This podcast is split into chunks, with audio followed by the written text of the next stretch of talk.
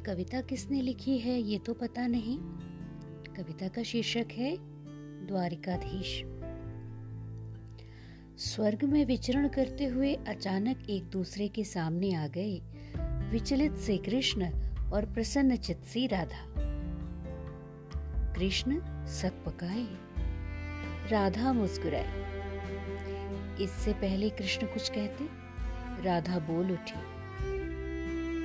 कैसे हो द्वारिकाधीश?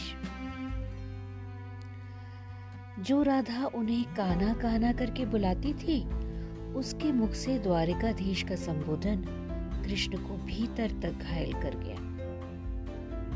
फिर भी किसी तरह अपने आप को संभाल लिया और बोले राधा से, मैं तो तुम्हारे लिए आज भी काना हूँ।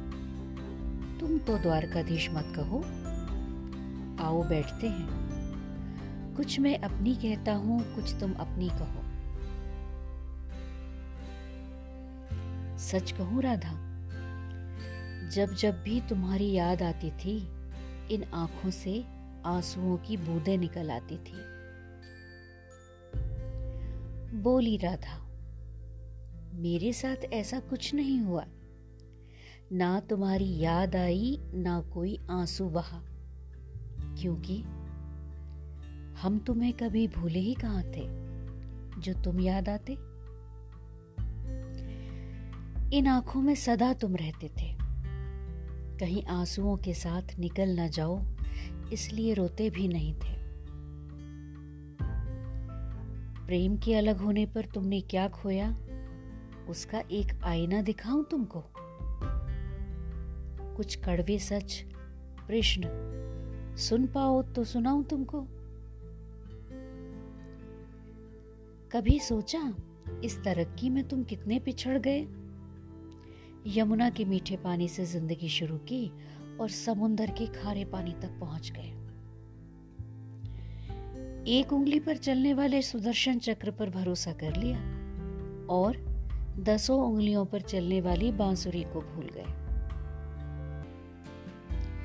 काना जब तुम प्रेम से जुड़े थे तो जो उंगली गोवर्धन पर्वत उठाकर लोगों को विनाश से बचाती थी, प्रेम से अलग होने पर वही उंगली क्या क्या रंग दिखाने लगी। सुदर्शन चक्र उठाकर विनाश के काम आने लगी। कान्हा और द्वारकाधीश में क्या फ़र्क होता है बताऊँ? कान्हा होते तो तुम सुदामा के घर जाते। सुदामा तुम्हारे घर नहीं आता। युद्ध में और प्रेम में यही तो फ़र्क होता है। युद्ध में आप मिटाकर जीतते हैं और प्रेम में आप मिटकर जीतते हैं। कान्हा, प्रेम में डूबा हुआ आदमी दुखी तो रह सकता है, पर किसी को दुख नहीं देता।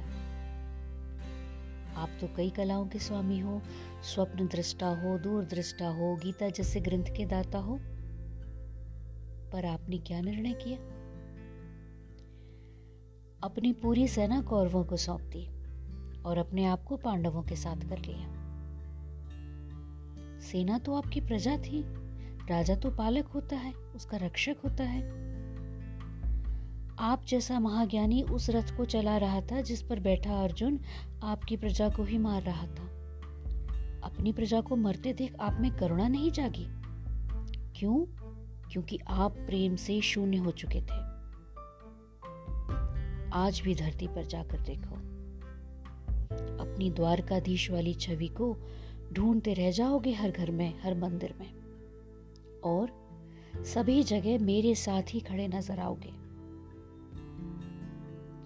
आज भी मैं मानती हूँ, लोग गीता के ज्ञान की बात करते हैं, उसके महत्व की बात करते हैं। मगर धरती के लोग युद्ध वाले द्वारकाधीश पर नहीं, प्रेम वाले कान्हा पर भरोसा करते हैं। गीता में मेरा दूर दूर तक नाम भी नहीं है। और आज भी लोग उसके समापन पर राधे राधे करते हैं।